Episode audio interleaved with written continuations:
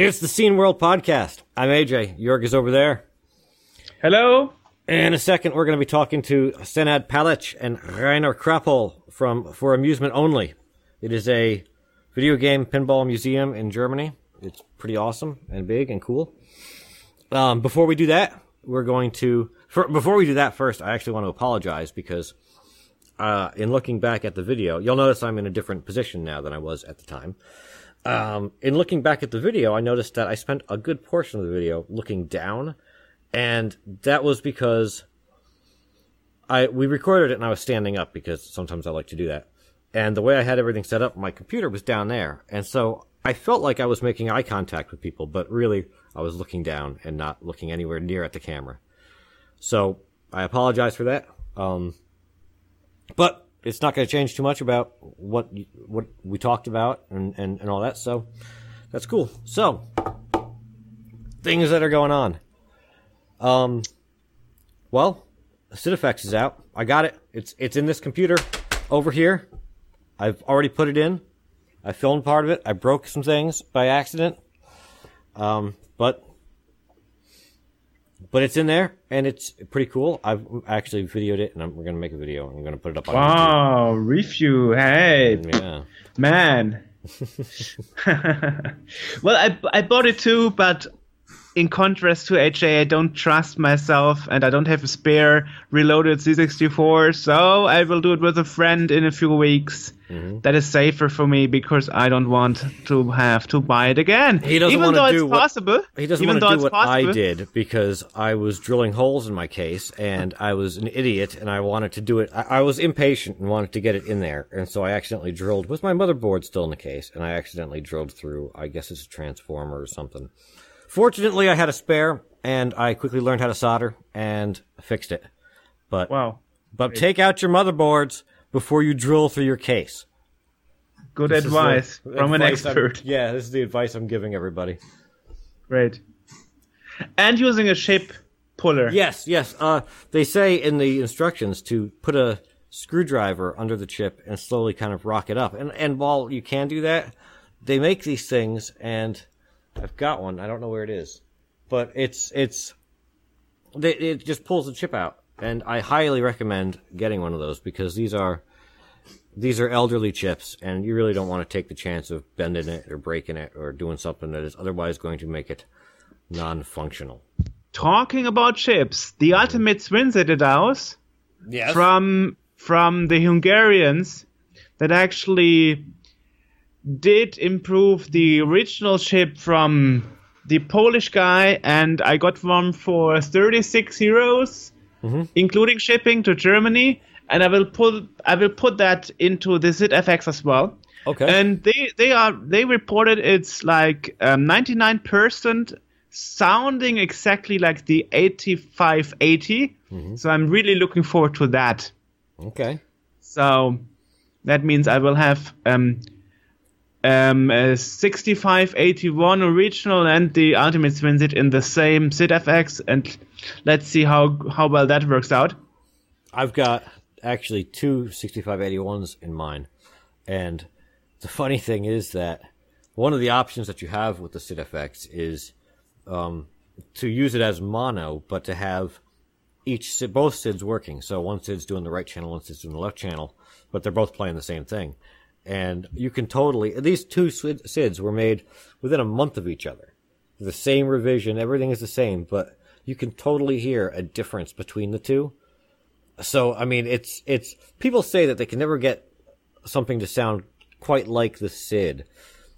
The Sid doesn't sound like the Sid. You know, it, it's it's such a weird, weird design for a chip that even within the same kind of batch, they sound different. Hmm. Which is kind of cool, but also frustrating for people that are trying to make replacements for it. Yeah, and that's also a good thing here about the Ultimate Spin that you can actually firmware update it. Mm-hmm. And I was speaking to the one of the creators, and they said that over the next months they try to improve the emulation of the 6581 as well. So maybe they get there. I mean, it's surprising that they even got the um, 8580 emulated because it only took 34 years Yeah, to only. re- reproduce a SID chip. That's nothing. Wow.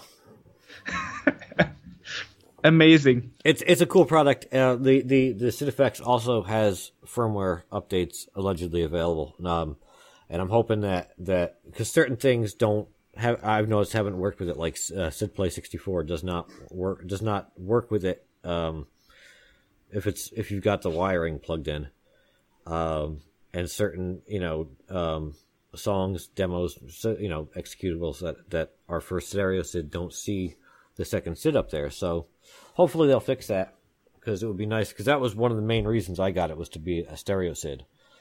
I understand that that really the point of it is to switch between the 6581 and the 8580, but that's that's something that is interesting to me, but but less interesting than having a stereo SID interface. Right. But but yeah, but so that's there. Um, there will be a video up of me putting this in, and possibly some stuff from Jörg too, depending on how long it takes me to edit the video. Let's see. Yeah. On the other hand, speaking about music, uh, jazz.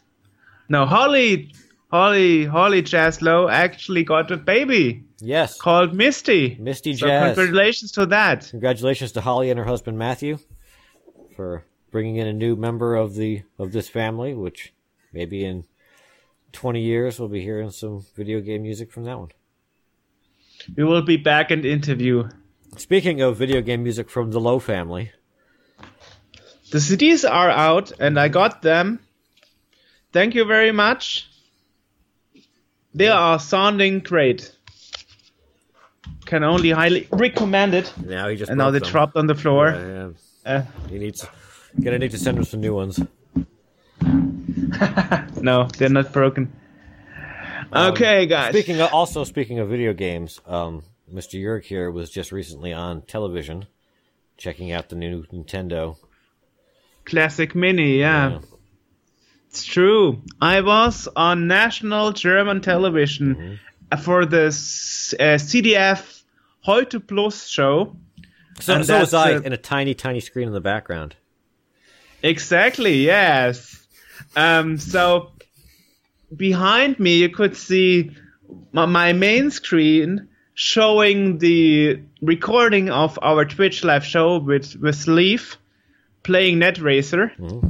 And behind me was the Commodore 64 breadbin with the 1701 monitor that I actually bought from Sven Fössing.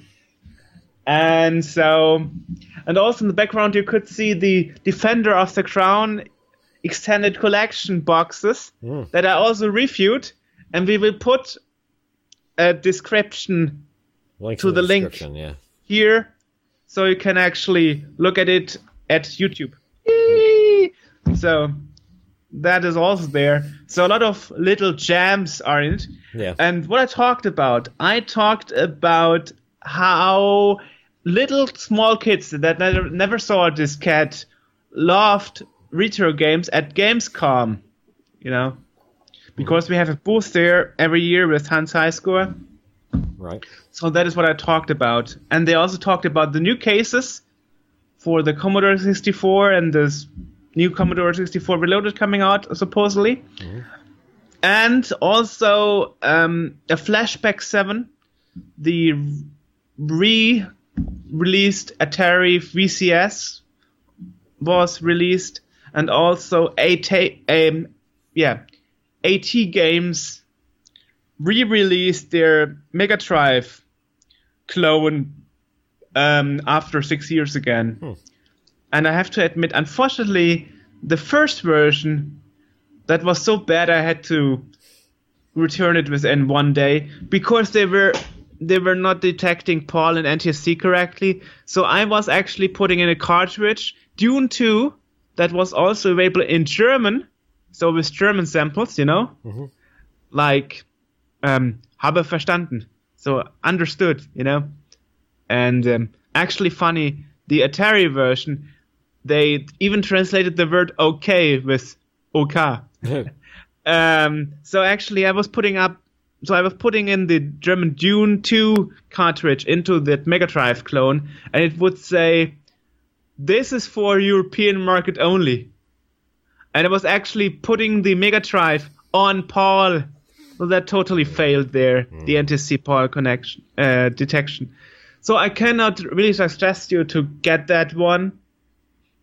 Um, the, I have read there is supposed to be a newer firmware version that um, fixes all the problems, but the sound still sounds awful. So a much better alternative is the Retrotren Firecore, which is a portable version of the Mega Drive. It still has bad sound emulation, but there is a firmware version 2 of that console, and that allows PAL NTSC auto detection and even works with Japanese games. I tried it with a Japanese version of Afterburner, and it wouldn't work if it doesn't detect the Japanese char set in the console. Hmm. It would crash, you know? Right. So that is really a good one. The other thing is, you can now pre-order on Amazon and Funstock. You can actually pre-order the Superboy S. What's the Superboy S? The Superboy was a portable Super Nintendo, and the advantage over the other competitor units is it worked with the FX games, so with the one with 3D graphics, you know, um, like like uh, Yoshi's Island or um, FX Racer or Star Wings, but it only worked for Japanese and American and not for European games. So they made the Superboy S, and that actually has a little switch, PAL NTSC. Though it's supposed to work with all games. Yeah, you know, 3D. 3D. Right. Nice.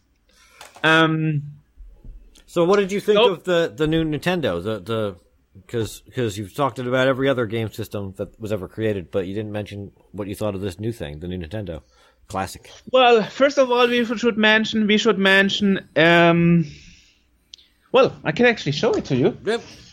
Bring it on out. Okay, guys. So this is the NES Classic Mini. Okay. It has the same connectors like a Wii, so you can actually put Wii controllers on it, Nintendo Wii controllers. At least from what I from what I've read. But I actually I don't have a Wii controller right now or a nunchuck to actually connect it and try. But from what I've read, it's the same connector. Okay. Um, it looks like an NES, but very, very tiny, as you can see.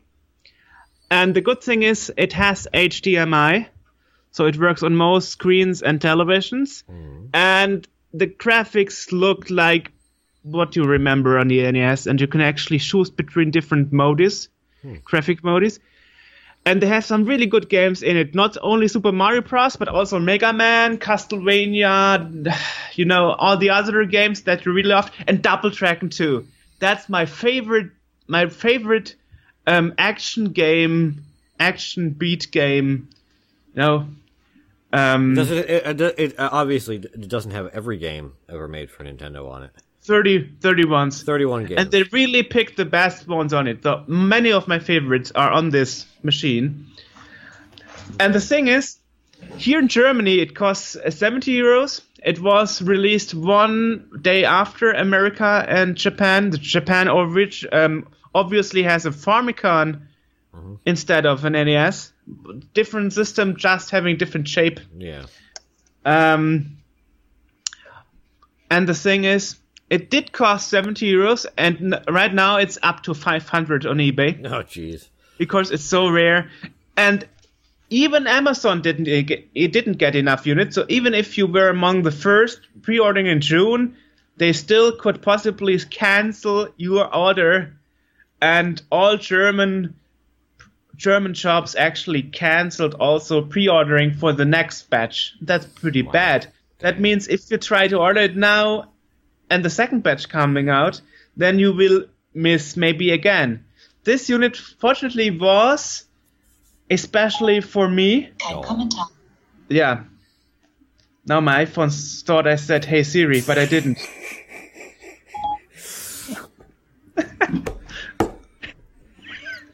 Yep.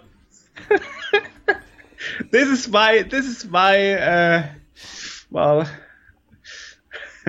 speech recognition doesn't work always right. Yeah. But we will get back to that later because I talked about that also. Anyway, so this unit was from a ZDF television channel for me. Nice. And I got this from Nintendo as a present for the review. So thank you, Nintendo Germany, Yeah. for giving this to me over the TV, guys. Really thankful for that. So I'm one of the few people that actually that actually got it four days before release. Oh my god! Oh my god! nice. Yes. So the video is in German, but you can still watch it here. And there's also an article about it, but you can use Google Translate over it. And it has a lot of, well, you would say quotes from what I said. I really hope you like it. Okay. Okay, next topic, got- next news. Yeah, we also got. Uh, uh, speaking of videos up there, there's there's a new interview that you did with um Forrest Mozer. yes with Forrest Mozer. Who Speaking is- about speech recognition, Yeah. which we just saw fail sometimes. yeah, Because my iPhone thought I called Siri, but I didn't. Mine does it all the time. I'll be driving and music will be playing, and, and mind you, the phone is the thing playing the music. You know, it's it's it's going out through my radio in the car, and the song will say something, and Siri will just be like, "Huh." It's like, fool, you made that noise. Great. I talked to Forrest Mozer. Get back to the topic. I saw. I, I talked to Sir Forrest Mozer. He's 87 right now, but he was very, very happy to talk to me on Skype video about how he got to um, invent speech synthesis and speech recognition. And he's also the voice of Ghostbusters on the Atari and the Commodore 64. And he said his most favorite um, thing he did ever was saying, He slimed me, you know, for He the Ghostbusters game. He was Impossible Mission too, right? yes! I always wondered how they Another did that visitor. because Stay a while, stay forever. yeah, I always wondered how they did that because you can't just take a microphone and plug it into a C64 and have have an audio file that you can just use. It's a whole different for for doing digital stuff, digis like that. I, I never never understood how they did it, and Watch the interview. yeah, it's been up now for several days, and I just haven't watched it yet. So. And answers to all my well, questions it was probably one right of the most most commented ones on it, you know. So people really loved it. Um, hopefully you will love it too. Cool. I'll and again, that. link in the podcast description. yes, I'll watch that right after we're done here, right, right, or after I finish the bombshell review. Woo! Okay, good, good, good, good. Right. So, what else? what other news? I think that's about it. Is there anything else going on that we that we missed? No, I don't think so. So, have fun. Enjoy the interview with Yes. um, Rainer Grabhol and Senad Palic. Yes, for amusement only. There'll be some other video in there as well. We're gonna we've got some scenes of, of the thing that we're gonna kind of try to intersperse and Yes. and so on. And I also want to point out that that if it may look like we're a little bit different than we were there, normally we do the intro and the outro to these things, the bump the bumpers as they're called in radio, um, the same day that we do the interview. But today is actually about a week after we did the interview because um, because nothing recorded, and we lost all of it, and so now we're doing it all over again, and Yes, and now both of us are recording it just to make sure. yeah, so that we can't screw this one up. Great. This is how things work sometimes. I was gonna actually, I was thinking about doing the intro solo because because Jörg was busy with the TV interview and all his fame and, and, and stuff like that, and uh, so I was gonna do it solo. But then I decided that I didn't really feel like doing that, and so I didn't. Thank you. Very nice of you. Yeah, I waited till you came back from Hollywood. great, great, great. Yeah, from Scene World Holiday. Yeah. yeah. Uh, So you know, it's it's pretty pretty awesome to have a, television team. You know, it's like three three and a half hour of work for three minutes of video or something. Oh, I know, I know. Yeah, no, I, I, you know, and this is something you that that that you don't think about when you watch even you know videos on YouTube and stuff. You know, with a lot of these videos, such as um, like the the pet phone review. That's that's the one that I did the the most work on.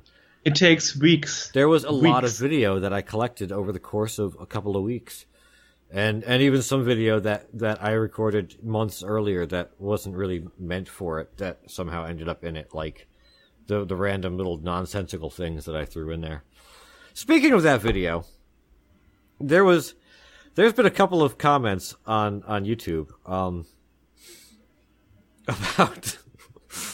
I, I love I love the people watching it because there's two people now that have commented about the fact that Grindr is on the phone, and yes, yes, it is because one of the sight gags that I was planning to do was um, I was going to have me sitting in a room with Lionel Richie playing, going through Tinder, swiping right on everybody that that came up, and then doing the same thing on Grindr. And it was just going to be one of those little background sight gags that that didn't really, you know, that was just there and a few people even really noticed. A couple of people did. But two things happened. One, uh, every time I went to use Tinder, I'd swipe right and I'd come across somebody that I knew. Like good friends of mine. And I'm not going to put like like my my best friend's Tinder profile on a stupid YouTube video I'm making about a phone. So so the Tinder part ended up getting cut down to just a few seconds. And then Grindr apparently doesn't work like Tinder, which I did not know. So so that didn't I couldn't use that. So none of that got into the video, but I didn't delete the thing.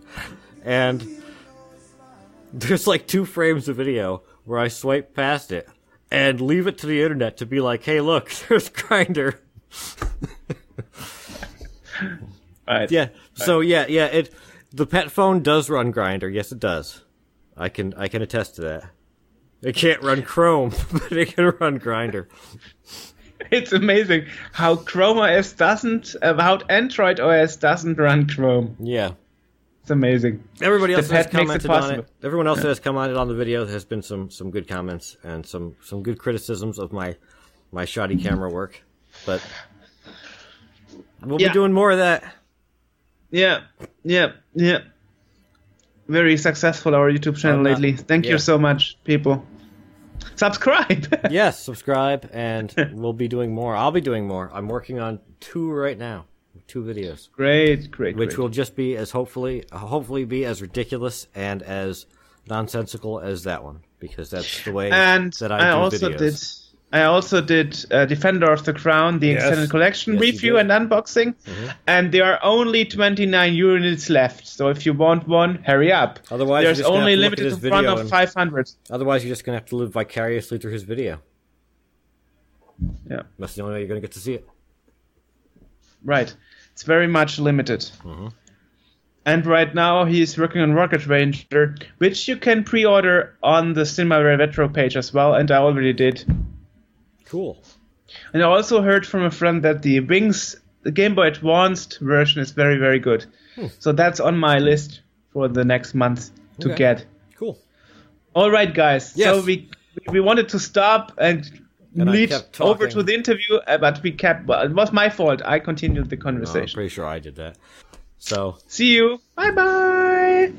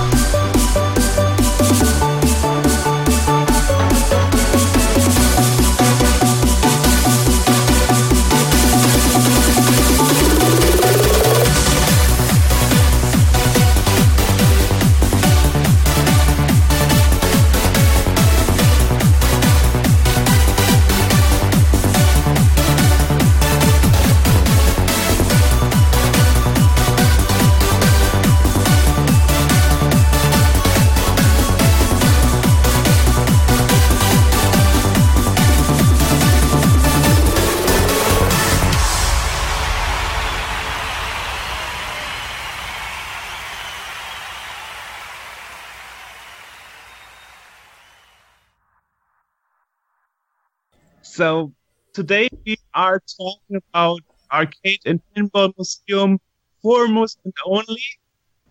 And for this, we have the two guys from there, uh, two guys of me, and that would be the head of um, the club, Rainer Krapo, and the press, Senad Palic. Welcome to the show, guys. Yes. Hi. Hi. Hi Thanks for inviting. Hey. Well, thanks for, for agreeing and coming. So great. so um, let's talk a bit about what for Amusement only is. Maybe Rainer, you should start explaining a bit what it is mm. about. Um, what it is, um, how it, I, I, will tell you how it was uh, founded. The uh, main reason for founding was that we were four, the four basic uh, main founder were collecting uh, arcade games, pinballs and arcade games and video games since uh, years, since a lot of years. We have a whole lot of uh, great collection of them and we need space. That was the main uh, reason. As everybody knows who is collecting this sort of things, it's a little harder to collect them like stamps, but they are uh, a lot of less, uh, more, um, a lot of less, more resistant to, for instance, draft or strong winds. That's one of the advantages. Disadvantage takes a lot of space, and uh, usually this space is uh, are some cellars in your own house. This fill up very thick, quick then some garage, um, which are filling also up very quick and also dirty, dark, wet, and uh, most problem is that are not very good for the um, status of the machines, for the um, condition. And of course, you cannot play them now because it's cold. Normally, you don't have even uh, electricity, so you cannot repair them. You just store them there. They are basically useless and getting better in state in, with every year. So this problem we all four had. Uh, this problem we tried to solve with um, some um, collusion. We, we told us that we are giving money to some people for bad locations, for bad uh, bad uh, storage, and we put them together, and then we get a big storage is usually more um, affordable than two or three small storages, or four or five. Each of, of us had more than one storage. And uh, the second topic was in the storage, you cannot show them to other guys. Uh, we wanted to show them to public. We had a lot of nice machines and interesting machines, very seldom machines in good state, some in bad state. Um, but we wanted to show them around. So, so the idea of a museum or like uh, at least a public opening was also a reason which you could not do with uh, your own garage or your own cellar. But you need something which is a little more um, comfortable for the guests and a little more space, of course. That was the main motivation we put together. And uh, we searched for one or two years until we found our first uh, location, which was exactly what we needed. And so you opened in 2010. Mm, yes. Um, we, after we had only, that's a nice story, we had uh, a little uh, short, um, how it's called, um, Aushang. Um, a little short note announcement, a note on the local board, which was for free. And we told them what we wanted. We cannot put much money into it. We want need a lot of space, and we need it warm, and we need it comfy. And only one guy called, and uh, this was he had an empty storage, which is what was not able to rent, a former supermarket. And um, he told us we could have it. He found the idea good, and he doesn't have any other tenants other, otherwise. So we could have it for very low money, much less than you usually need uh, got for this location. But of course, an empty location without money is still uh, less money. So um, we had our first rooms around 200 square meters, a little more in, in Rodenbach, in a former uh, Schlecker, which was grocery store located there, a former grocery store which went uh, uh, bankrupt some one or two years ago, and so the rooms were empty. Hmm. This seems to be kind of a, a thing that um, a lot of arcades are, are, doing now, where they kind of rebrand themselves because arcades used to be a really big thing, and you used to be able to find them all over. And I'm seeing a, lot, a lot of times now that they're kind of rebranding as museums for this kind of um, gaming history. You you see that as a kind of like the the way it's moving forward, how how it's being done now. Mm, yeah, I think that's the um, the problem with arcade machines is that they are tending to get um, they cost a lot of money, which in, in case of repairing and uh, you need a big location inside the cities where the people are coming to, which costs a lot of money. And um, so it's I think it's just not affordable for the most. It's not a business idea anymore where you can much make money as as much as before, because everybody has uh, its own mini machine in a PC or the consoles at home, and uh, it makes um, much not much more fun, but uh, nearly as much fun, and it's for free, and um, so you don't go out to the arcades. Hmm. So I think that's one of the problems which killed them, and uh, so, um, but it's still a piece of history. It's still culture, and it was uh, everybody knows arcades. Everybody was in arcades. I don't think there are a lot of people which are never entered one and never played games, never played pinball, never ones. played Donkey Kong. yes, younger ones because it was behind the time. But in our time, and it's uh, really a piece of history which should be um, conserved and should be uh, restored. But yes. but without the things, the idea that you're making money out of the machines, you're making out of the uh, entry money, and you are um, not making really big money out of it we are not um, that we could say if I had to pay this all for free. All people were working for free in, in the um, in our club and repairing for free and sitting at the desk for free and um, showing the guys the, the machines and um, there's everything doing it for free and uh, that's the only way you could do it like a museum like uh, in public interest and uh, in right. the um, just for, for fun and not for money. And, and are the uh, are, are, the games that are there are they free to play? Yes, yes. of course. Hmm. Okay. See that that's still that's that still gets me as kind of strange because I, I I I grew up in in the arcade thing and you know I've been to a couple of cons now where they have arcades and and you don't have to put the money in and it's still it strikes me it's it's such a novel thing it's like wow I can play any game here and I don't have to pay you know waste a quarter to do it you know, and it's, it's and that's not entirely true. You pay around twelve euros to as an entry fee. Well, so it's yeah. not totally mm-hmm. free actually. Right. But uh, it's we are not making as much money. If you see how much games they are playing on the evening, mm-hmm. um, there are people who are would, if they put in the quarters, they are putting in 10, 20, 30, 15 game, 50 games in uh, 15 minutes, mm-hmm. just because they um, are not used to it and they're getting uh, you know how hard it is to get into the game and get the, the heck of it and how to how it's working.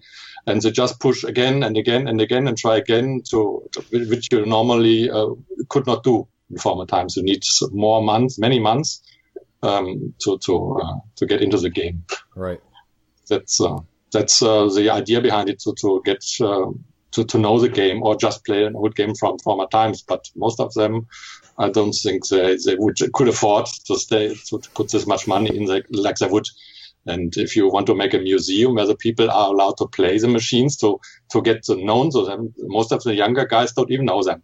Mm. And you know how hard the games were, were, and how hard it is to get a grip on them. And um, I don't think that would uh, it would be possible with, with taxes or something that would also say, oh, you are making a business here, not a museum. So we get a problem with taxes immediately. But I think also the intention to uh, show the games to the people, how they are working, how, how much fun they had, the, the higher rounds, how the tricks and the, uh, the things, the treats inside the game. That's only possible if you can um, play as much as you want hmm. and not uh, as much as money as you have. So, do you find a lot of people come there and spend a lot of time, uh, you know, getting into these games and learning them and getting good at them and, and kind of coming over, you know, showing up time and again and, and, and sort of being regulars there? Mm, yes, I think we have a lot of regular games. Uh, Senad, you know, how, how of Open Saturday is. We have only open once a month, and you know, once it's month, a lot yes. of mm. people, and um, I think uh, nearly half of them are regular guests, which are come every month or at least every second month, which are really is, you know the face and you see, oh, that was their last time. Sometimes you get in, in talk with them and uh, have some nice uh, talks with them about yeah. the old games. And uh, the other half are people which are new and um, heard it from other guys that there is a cool new museum which you have to visit. And in this case, we are always stuffed on, on normal Saturday. Yes. We could we could open more. Uh, could we simply could open every Saturday if we would like to. Uh, not with as such much more people, but I think it would make sense. But uh, don't have enough working people. As I told you, everybody is working for free. Right. And um, museums are never um, a thing which is up even paying the rents usually. But but despite that, that you get a lot of people visiting, and you are even overfilled sometimes because people yes. sometimes have to, well, have to wait, wait. to get in. You, mm. you, are still making promotion outside. That is why you have seen Senad as a press, uh, representative. so how is that fitting together? You you have you you are overfilled on mm-hmm. a free Saturday, but you still have a press guy, and you still make more promotion for the thing. Uh, yes, so the, the, the, the thing is, we are not only a museum which tries to attract as much people into the museum and make as much money of the entry fee as much as possible, but we want to make the uh, arcade thing, the card history um, preserving. So um, we want to find people not only in the region of Frankfurt, in the, uh, in the near region. Some are even coming 100 and more kilometers, but most are of, uh, let's see, below 100 kilometers from the from the near region of Frankfurt, where a lot of people live. So um, that's uh, not really a problem. But there are people who are interested in this thing um, also outside of this, which are not able to visit our museum. And I think that people should also uh, know what is happening, what machines we have, what machines are existing, getting the tricks, getting the information about what we are doing. We're having some, sometimes we have tournaments uh, where the people are coming from nationwide. Yes. And uh, we even had one international pinball tournament uh, in our rooms. So um, I think it's important not only to look at the local people which are visiting, but also people which are not able to be in place. They should also be able to get information and uh, knowing that, that such a museum exists, even if they cannot attend them every uh, week or every month. Hmm. Yes, and as uh, Rainer told you, um, one half of the nearly 200 people are the same guys who came uh, with us uh, every month. Um, the other half is mostly um, new girls, uh, families uh, with children um, who maybe uh, party a um, um, childish birthday or something. Yeah, but it's uh, it's it's important to uh, spread the word. Hey guys, there's a museum out there um, who is um, who is um, um how do you call it in English? Wait, wait, wait, wait, wait, wait. Uh, I will find that. Um, who is led by a club called uh, for amusement only, and um, it's all about this networking thing. Um, it's it's a cool uh, thing because you can um, connect with other guys from uh, nearly cross over to Germany who all also like arcades and pinballs, and um, yeah, it fits. It's good. It's a good thing. Well, there's such a um, almost like a social sort of um, theme to to arcades back in the day because you know, you would go to an arcade with your friends and you'd be playing and, you know, you'd end up playing, you know, the fighting games or whatever against somebody else that you'd never met before. And, and there was like, I, I guess that's been largely supplanted by online gaming and, you know, you can get on your Xbox and, you know, yell at someone, you know, yeah. thousands of miles away. But, but I, you know, I don't think like the intimacy that you had in the arcades like that, where you know I'm playing Soul Calibur and some you know eight year old kid comes in and, and, thrashes me in it you know and it, it, there isn't that kind of um you don't get that kind of of of social connection you know online that you would get in something like this um, it's it's it's hard. Maybe in, in some chat rooms, uh, I'm never to be honest. I never played uh, Xbox or PlayStation um, online, so I can't tell you if uh, if there are uh, some people are yelling at you. Um, a few years ago, I was playing Counter Strike um, uh, Source, I think, and yes, uh, there's some Russians uh, who um, who are really really uh, rude language. um, but in but in our museum, it's um, it's it's quite a little little more nicer. Yeah, there are sometimes people are yelling. Um, at least at our uh, Daytona, the, you play you can play Daytona USA with uh, eight people. You, you sit in a row, and yeah, they're they're yelling. they're. But, but, but we- what I'm saying is, it's it's it's with the this online thing. You know, you go on to play Call of Duty, and some, you know, ten year old is shooting you and yelling at you, and and that kind of anonymity that he's got from doing that, you know, enables him to be really kind of nasty. Whereas it was kind of almost, I, I I almost hate to say, it, but it was kind of more civilized. You know, in in the arcade days when you could go in there and you had to actually, you know, you had to look at the person you were playing because he was Yes. standing right there, and if you yelled at him, he was going to hit you. Um, by the way, if you race against one of the 10 or 8 years old at Daytona, don't think that you will stand a chance against them. they're really good. Yeah. Oh yeah. It's uh, driving you against the wall without any uh, problems. and I mean it literally because they are pushing your car against the wall. And you're, Yeah. you're Yeah. losing a lot of time uh, regaining the, back to the. Yeah, that's true. Yeah. AJ, did you see uh, did you see some photos of the museum or something? I have not yet seen photos. Oh, why? Oh, I, I because I haven't been sent them yet.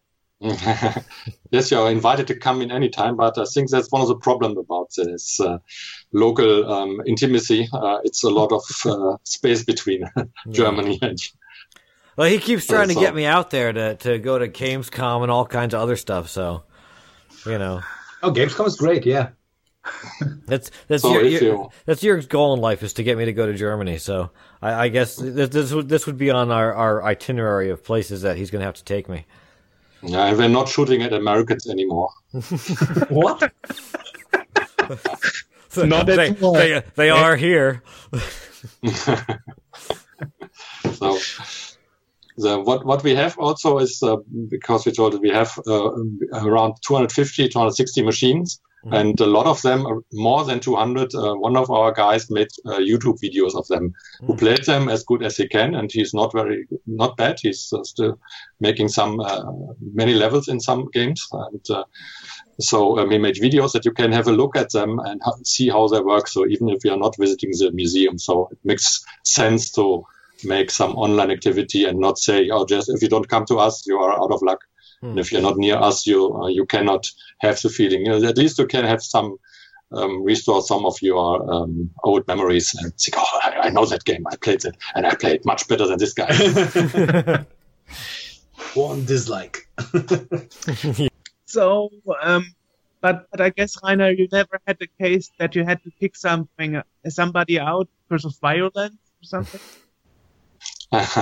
We don't have any problems with, with violence or something. The people are seeing us really as a museum, not a, a gaming arcade where you put in your money and you want to get as much fun out of it. But they, they see the machines as museum parts and uh, they know that they are old machines and have to get treated uh, good.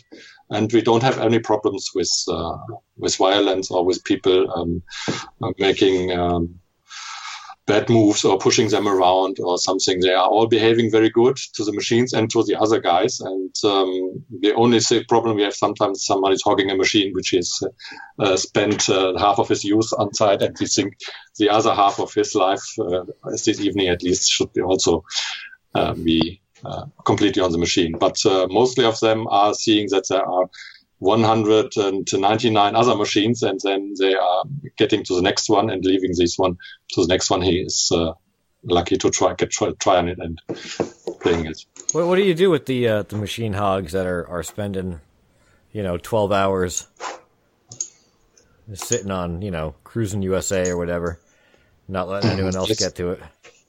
Yes, if um, that's very seldom the case, we have only one or two, and sometimes uh, if we notice is it, then we uh, just be friendly and ask him if he would also um, like to play a little other people play.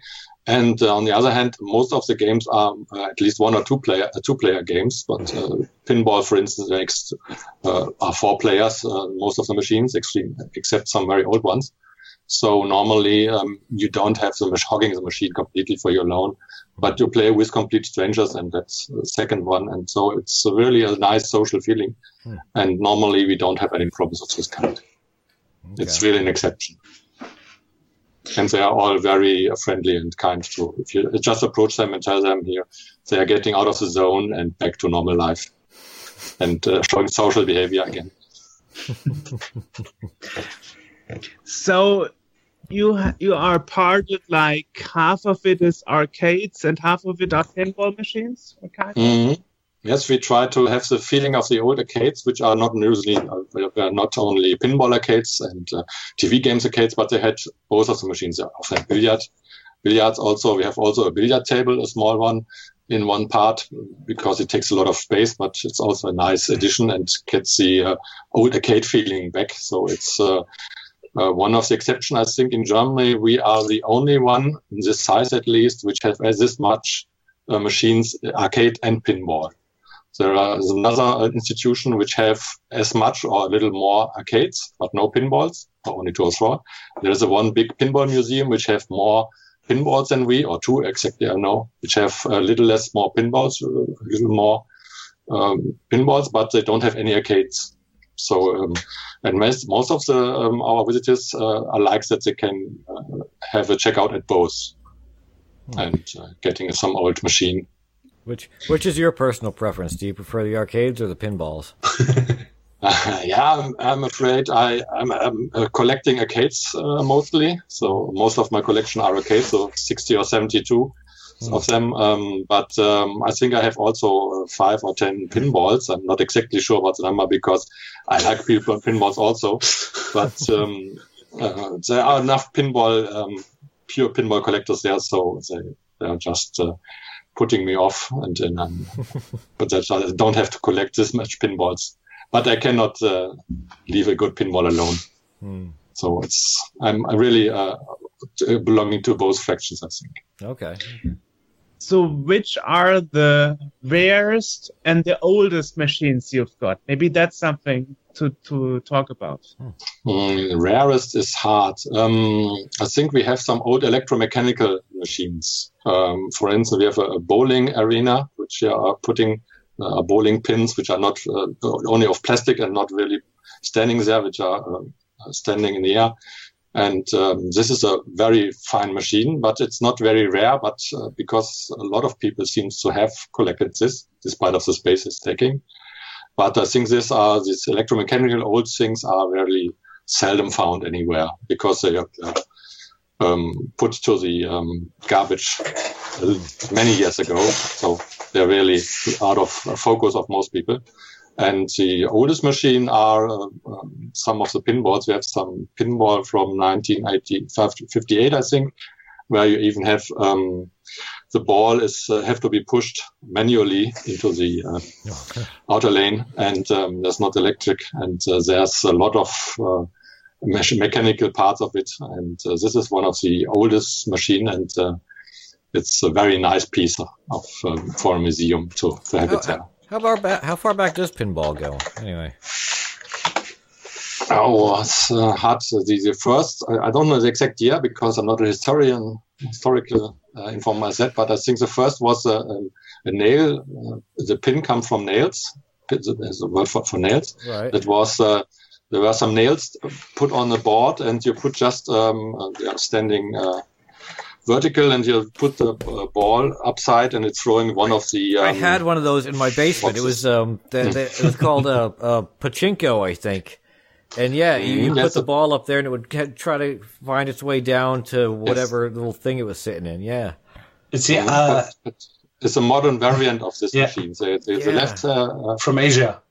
Yeah. Yes, the left derivation was in, in it's, uh, say in USA where they put the pinball machine and making it a little less uh, complicated, and the pachinko are the direct uh, uh, afterward in the other side, which is uh, de- developed in this direction. Uh, This was the same principle, and I think it's 1940 around. It was very early Wow. and um, it it is uh, told uh, it's, it's it's looked at as the first pinball machine in this case because you have the element of the ball, uh, a steel ball, and you have element of a targets you have to hit Um, even they are only pin uh, pin banks or how you call it, pinholes. And um, so I think this uh, is great as a first pinball machine. This is but uh, Something between uh, 1914 1915, I think. It's um, mhm. uh, from Gottlieb. Um, It was the first who invented the flipper fingers. Mhm. And was- um, um, wait, wait, wait. Ah, it's it's it's it called with the name from this uh, Alice uh, Alice from Wonderland. Um, um, Wizard of Oz. Nah, nah, nah, nah. The the X, the the um. There was an X sit on a on on on, on a wall or something. Um, Humpty Dumpty. Oh yeah, yes. Sorry, sorry. Uh, just uh, I thought you said I an think- axe on a wall, and I was like an axe. X. Yes. A- did I say X? That's what it sounded like, but an egg. Yeah, that's Egg. I'm sorry. Sorry for my. it's like an axe Egg. on the wall. yes. That uh, was uh, the first, uh, the, the flippers uh, on the lower side was, uh, the, I think, the breakthrough which make it in the, in the mass pu- public that the people like it because you got, then you first got control about the machine and of- about the ball. And of course, if it's, uh, before that, it was more or less luck. Could be a little skill shot, how much you put the, uh, how much speed you put inside, but it was uh, uh, deliberately a lot of luck. But after the pinballs, uh, the flippers were invented and added, uh, the people got a lot of more control in it. And you know that um, pinballs were a long time ago in America were forbidden as uh, a music, not as a music, a game of skill, but as a game of luck. So they were uh, Really? really, yes. And I think it was in the 70s. Roger Sharpe was it, I think. It's uh, famous for that um, because he they, they, they, they made them a lot of money for it for for these pinballs and wanted to make it uh, into the uh, normal law to, to, to allow it by law and not getting it under the table. There are even some pinballs uh, which were small and built that you could put a, a card box on it, which were made looking it like a cigarette machine, cigarette spending machine. So if you, the police came in, you could put the box about it, and then had a, not an illegal gaming machine, but a legal cigarette box. so that was one of these famous tricks. And uh, so they put in, uh, really, they put in a pinball machine, is the story, that in into the um, Department of Justice, to the uh, to the um, uh, courtroom, and he put it in there, and he showed that he was able to play this machine with skills. He, he said, put somebody there and let him play, and he played f- 10 seconds, 15 seconds. And then Roger told, got put up and said, now I will aim for this lane, and then I will make this point, and I will shoot for this point, and was able to play 15, 10, 15 minutes. And um, this um, was is the story that the court then was uh, um, accepting that it is a game of skill and not a game of luck, obviously, because it was shown them in front, up them in the courtroom. Hmm. It's a nice story. I think it's uh, at least partially true. And after that, the people, the um, the industry of pinballs exploded because it now was legal and you don't have to had any problems, any tricks, and you could officially sell the machines to everyone who would wanted to have them. And this were a lot of people. I'm learning things, Jörg. I didn't know that. It's Totally interesting. Great. It's So, so I guess it must also be hard to repair the machines. I know, for example, that you have um, a horse racing game machine mhm. that wasn't running for 30 years. Mhm. Yes, that was uh, is one of also of our old and valuable things that uh, is in discrete logic. So you don't have any CPU like in the most um, TV games, but um, the whole game was with chips, basically put together with chips. And um, these chips were old and they were broken. And um, then uh, one of our newer members who was very uh, good in digital electronics and in finding such things. He used an oscilloscope and he was tracing this and tracing that, and then he fixed one chip, and then um, at least half of the game was running. We also saw a picture. Then the next he fixed it that the half of the uh, horses that were little small pixel horses were jumping about Yeah. uh, little blocks. A very easy game, but um, what it was, we had really six buttons, so six games, six It's a player six player game. Yeah. could and, and should play against uh, as a simple horse racing game, six horses on the same time simultaneously on the screen. So he, the second part was then uh, three of them were working.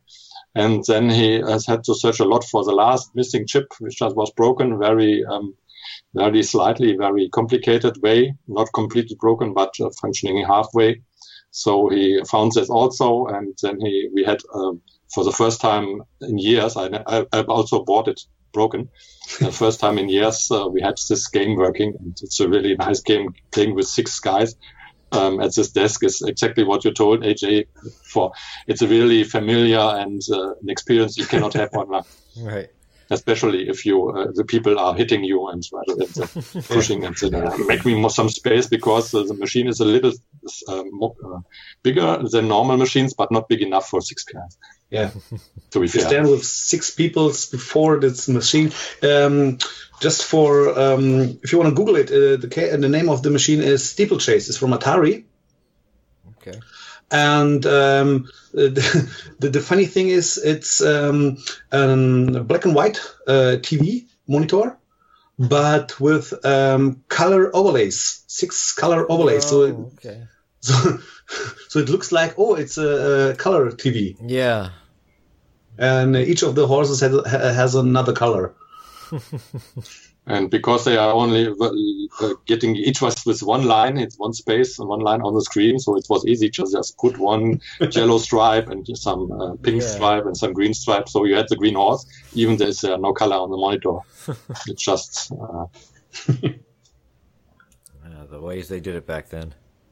Hmm Yes, it's an interesting thing because color monitors weren't uh, even born or at at least even affordable at this time. Well, that was a big thing So- with I think what was it like the uh, the Intellivision or or something. One of the first machines there, they'd had the the overlays. It wasn't necessarily that the the machine didn't have different games. The overlay itself was the game. So you, all you had a you had a dot. And you you know you had to keep score yourself, and you put this thing on your screen, and that was that was the game. I think it's what Odyssey or something. Yes, from uh, Ralph Baer.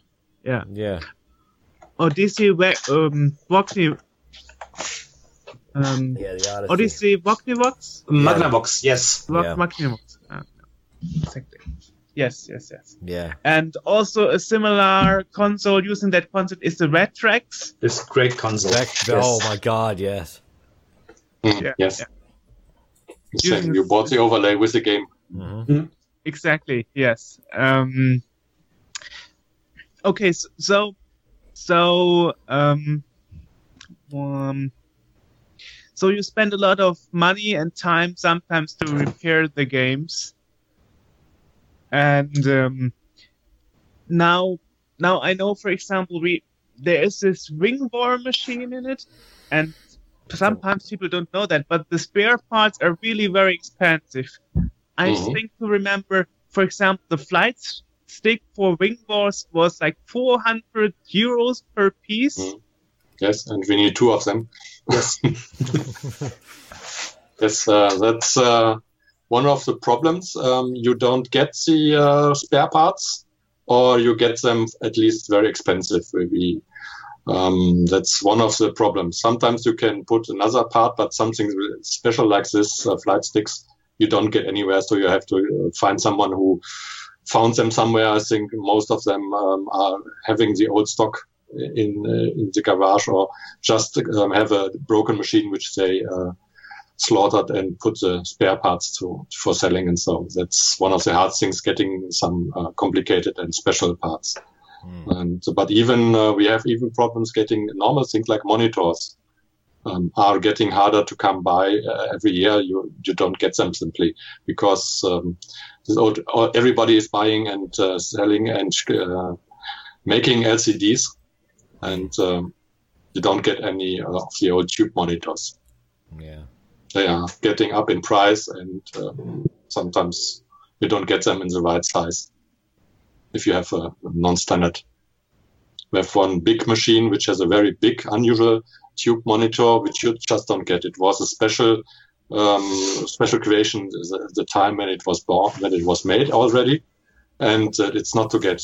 So um, we we don't have any chance with repairing this machine, this thing.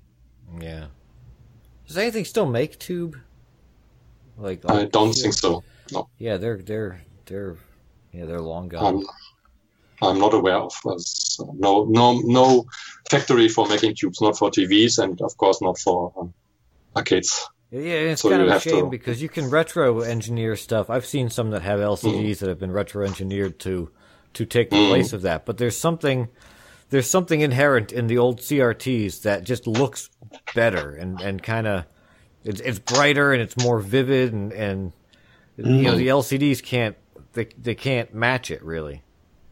Yes, you have a different characteristic of behavior. You right. have to know the old tubes are phosphoric, and if you put the beam about it, then they are um, have the lighting uh, some milliseconds afterwards. So mm. uh, they are much brighter. If an LCD, if you don't uh, put power on the pixel, then it's out. So it yeah. gets out immediately. And then if you put the old game, which is basically relying on this uh, afterglow, um, because uh, they don't have the timing, and uh, so it looks bad on the LCD. Not because the LCD has a better color, or because it is behaving in his um, complete behaving otherwise than right. the old tube. And the games were designed and uh, never knew, and not ever, they didn't even know that LCD was possible at this time. This is ripe for a Kickstarter campaign, Jörg. Someone's got to come up with like the new CRT. Retro yes, CRT. Retro CRT, exactly. Yeah, everything. They're bringing everything else back. Why not that? Mm, yes. yeah. We have some little. Um, uh, we have some uh, results with having uh, some old TVs. Some, if you have a TV um, up, up machine from the TV from the right years, then they have an RGB input mm-hmm. you could use, and um, but they are not matching perfectly. It's, uh, you need them in the right size, and they need not everyone is able to cope with the timings of the old machine um, because they are very um, very sensitive to the timings of the, the machines. Right. And of course, it's not a pure um, TV signal, not as perfectly as they are used to.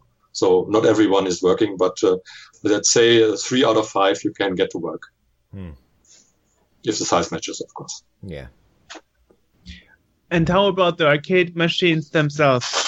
Um, for example, when, when I was in Brazil in 2012 in our arcade, I noticed that, for example, the Street Fighter machines were actually MAME PCs. Mm-hmm. Um, because you would see a slight delay when you move your fighters. Mm-hmm. Yes, um, it is uh, true. MAME is also, you know, the, the sense of MAME is to preserving the old hardware, to to um, to have it uh, documented, and uh, as a nice side effect, you can also play it. And um, we have one or two machines where the uh, original hardware is either not inside. I had one which was just cleaned out. Somebody did cut off uh, all the wires and uh, put another uh, game into it, so um, it was impossible to get the old one. So we put a MAME PC in it. Um, and um, yeah, let's say it's better than uh, having a not working machine, but it's not. It's close to the original, but it's not the original. If you are very good at the game, you can uh, make have some different. You can um, notice the different timings. Mostly, I think it's uh, if you use a faster PC, then uh, most of the timings use a newer version, and then you get better timing. And I think we we have uh, some as less as possible with MAME in our arcade, and uh, the people don't notice the difference because they're using fast PCs which uh, uh, run the emulation very good. Hmm. But it's not the same. Yes, uh, you can notice the difference if you're very very good in the game. And as far as I remember, there's also an arcade machine that isn't in MAME yet because it's so rare and most of most of the time those machines don't work anymore nowadays. Mm, yes, we have uh, the old, for instance, steeplechase is not in MAME because MAME uh, basically uh, assumption is that the game has a CPU running. That's one of the basic assumptions in, in MAME. Um, so, and these are discrete logic, and um, you would you cannot uh, there's no module in MAME. You have to write it from scratch completely. So you wouldn't have any uh, usage from MAME because of the many modules in MAME. Then this uh, we have. And then we have something like the SU 2000, which is a VR machine from 1993, I think. Dina, do you know the date? 1990. Uh, let's say 1990. 1990, I think. 1990 1991. Mm-hmm. Mm, okay, uh, one early in the early 90s, um, they're making its first VR um, experiences, and this machine is not in MAME because they use the CPU 8800, which is not emulated by MAME because it's very seldom CPU and you don't get any information it even in the net. So it's not uh, inside MAME. You you're missing an, uh, the module.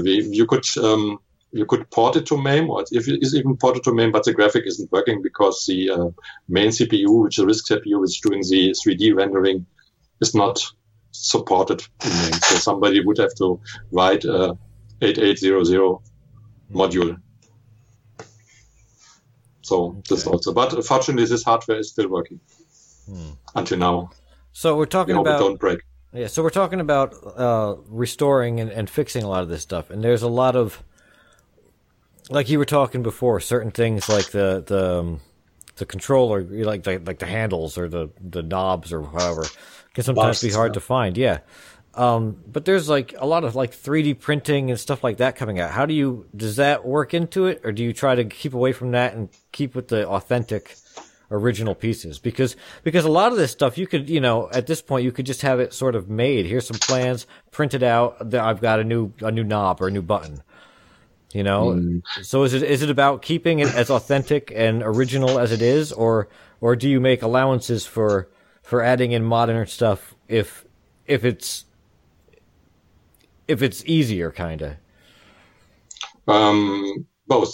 um, we would like to be as authentic as possible, but if not, as I told you, we are using MAME because better we have a MAME, but than nothing. And exactly as this with 3D printing, we had for one um, example, we had um, a gear in a, one of the um, uh, steering wheels, which is, was broken. And um, some of the guy uh, used the gear, made a 3D copy of it, and uh, sampled it, and rastered it, and worked on it, and put it to the, um, an online printing shop. And he put three versions because it cost me the same as one, and each of them broke one after one because the material was not as hard as the original mm. gear, which was a, seemed to be a much more harder plastic. But even that broke. So um, we and it's a hard work to, to resolve this. We have to put the whole machine out and put the the, the, old gear as a and then put the new gear on it. And um, basically, um, yes, we would. Um, but the problem is um, there is no such thing as a 3D copier, which we would need. So you put it then left the, the old gear and on the right you get the new gear. You have to put a lot of work in the example, and then of course you could reproduce this many times, but normally, you know, if you have only one machine, you don't need it three times, right. except if it's not working, but then the whole effort. Um, we ended in um, shelling out the money for a metal gear, uh, which we bought in online shop in USA, which took some weeks until it was there. We put it in and we never had any problems with that afterwards. And uh, mm. this was not 3D printed as far as I know. it was one of the new old stock. Okay. So, uh, but we, we would do if we uh, we would uh, like to do more with 3D printing, but it's, but I think it's the, the only way to get uh, the older machines restored. But because you don't get the old mm. parts anymore, right? Less and less every year, you're getting you're getting harder to come by. Yeah. How much new old stock is floating around out there? Because I've seen some stuff online about restoring these games, and, and there's a lot of of a lot of stuff that you can't it's tough to find like the the cabinets themselves. And you see sometimes when they've been sitting in a in a basement you know the wood on the cabinet starts to rot on the, around the bottom. And and you know it, it's fixing stuff like that has got to be really difficult because because you know each one was kind of you know a, almost a custom thing you know and and, and mm-hmm. they they don't have you know spare cabinet panels laying in some warehouse somewhere so how would you go? How do you go about like fixing that kind of thing, or do you just sort of you know put some tape over it and hope no one notices. um, mostly the later. we put some tape about and uh, because uh, we have a lot of machines and a lot of work, and we um, try to get as much of them working, and um, we don't have time to make everything uh, in perfect condition. Mm. It's really bad. We need would need more people about it. So if everybody, somebody is seeing this and living near Frankfurt, he's always invited to come by and doing some, uh, some restoring and positioning stuff. Uh, there are people which are making its own plastics, and um, there are even people which are able to fix this stuff. But um, it takes a lot of time, mm. and uh, sometimes it gets done when somebody, some uh, member said, ah, I like this and I want to have it as perfect. And then he really puts weeks and uh, months into work in it and puts the machine in perfect condition. We also have that. But mostly we, um, if it's not uh, really broken and not very much too bad, then we leave it this way and try to um, prevent further damage. So mm. put some tape so it's not, not rotting more than, than need to be. Mm, okay well, what what has to be understood, uh, because I was once helping repairing a Defender machine, is that sometimes even machines were altered to something else that that that earned more money back in the day. For example, there was a Defender machine that was turned into a poker machine, and then was turned back into a Defender machine for the for the Formula only museum. So so sometimes um, when it was operated, it was altered for for a different game that would earn more money. Hmm. Mm. I mean, that's one of the stories I remember, and and I guess about the uh, spare parts. I guess the biggest problem would be the play fields of the pinballs getting mm. getting rotten and old because the the steel ball running over it, and with time played, it would well say. Is that is that uh, really an issue? Because I don't, you know, I see I see a lot of pinball machines that are, you know, ten thousand years old, and I mean they've got they've had steel balls rolling on them this this whole time, and but you don't see too many. I, I at least I haven't seen so much damage from that, like a rut or something where the ball lives it's not rotten. It's uh, sometimes the the color, the the, the motifs are uh, crackle up or something, and um, then you get uh, some um, not a plain uh, pinball uh, pinball field. Hmm. Um, it's mostly of the color. It's not the the wood. Right.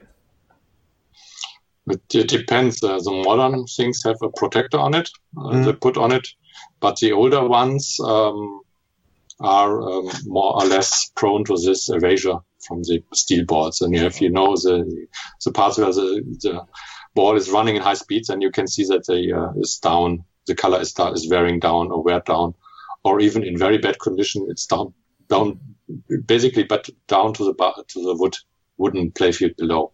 Wow. So that is. Um, hard to fix um, because um, you could put color, color on it, but it would get erased um, even faster because it's uh, uh, to get the right color. And uh, there are people who are trying to work on it with putting um, two component um, uh, screening on it. They, they are making it with basic with watercolor and then put a two component lac, component uh, finish over it to to make it resistant. But uh, it's a lot of work, and um, you need to be very skillful. To otherwise, you're ruining the complete playfield uh, in a state which is much more worse than before, mm. which also happens sometimes. So. so many people often says, "Okay, let's let's leave it this way," and uh, hopefully that it's not getting too bad, bad in shape, not getting too much worse. Okay interestingly, pinball machines are getting a kind of revival. I mean, there are even companies, new companies, creating new pinball machines. Maybe we ever, should talk a bit about that. Did they ever stop? Because people them? usually think there are no more machines made nowadays. Mm, there are. Um, there was a big breakdown when Bally and Williams closed their shop.